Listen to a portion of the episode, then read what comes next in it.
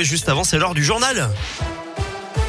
Le journal préparé et présenté par Gaëtan Barallon. Bonjour Gaëtan. Bonjour Eric, bonjour à tous. On débute par vos conditions de circulation. Simplement quelques ralentissements à vous signaler pour cause de travaux, notamment sur l'A72 dans le secteur d'Andrézieux et puis sur la RN88 en Haute-Loire entre Saint-Féréol-d'Aurore et Pont-Salomon en direction du Puy. Pour le reste, c'est fluide actuellement. À la une, un air de Noël à saint avec le programme des fêtes de fin d'année dévoilé ce matin. Elle commence demain avec notamment le retour du petit train, place Jean Jaurès. Il y aura aussi la patinoire, le sapin géant. Rendez-vous place d'Orient pour l'atelier du Père Noël.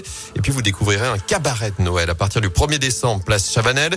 Enfin demain, c'est aussi l'ouverture du marché de Noël, place de l'hôtel de ville avec la grande roue, une soixantaine de chalets installés, un espace gourmand, un espace dégustation également pour prendre une pause assise. Mais il y aura évidemment des règles à respecter dans ces conditions. Lionel Boucher est adjoint en charge des animations. Aujourd'hui, ce sont les gestes de bon sens qu'il faudra appliquer, c'est-à-dire avoir le masque. Et quand vous aurez à aller sur un chalet de bouche, un chalet gourmand, il faudra présenter le pass sanitaire, tout simplement parce que vous enlèverez le masque et vous allez manger. Donc forcément, il faut vous fassiez la preuve que vous n'êtes pas euh, atteint par la Covid. Donc c'est quand même assez intuitif. Vous déambulez, vous êtes à l'extérieur, vous êtes sur un marché habituel, vous respectez les gestes barrières, vous avez le masque. En revanche, quand vous vous asseyez ou quand vous prenez pour manger en déambulant, le commerçant sera tenu de vous demander le pass sanitaire. Enfin, côté programme, il y aura aussi tous les événements traditionnels de la fin de l'année, la soupe des chefs, le défilé de la Sainte-Barbe, la Synthé City Run. Vous retrouvez le programme complet des festivités sur radioscoop.com et sur l'appli Radioscoop. Notez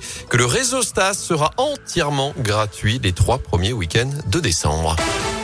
Dans l'actu également, cette mobilisation à saint mobilisation pour Justin, routier originaire de l'Hérault, qui a perdu son chien il y a plus de deux semaines. Spirou, c'est son nom, a disparu dans la nature. Et depuis, d'après plusieurs médias, Justin organise des battues pour le retrouver. Des événements Facebook ont même été lancés pour lui prêter main forte et tenter de le retrouver avant dimanche soir, puisque son maître doit reprendre le travail lundi du côté de Béziers.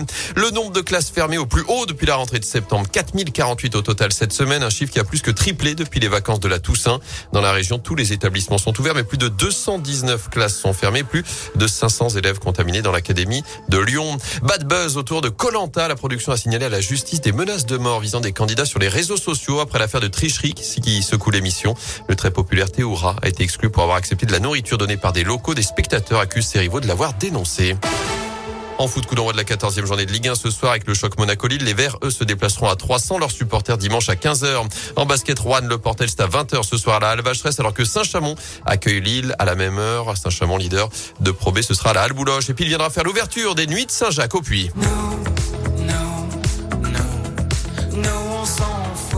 On l'a appris ce matin, Julien Doré sera sur la scène du Jardin Henri Vinet vendredi 13 juillet. Soirée d'ouverture des Nuits de Saint-Jacques. M sera là le lendemain, samedi 14 juillet.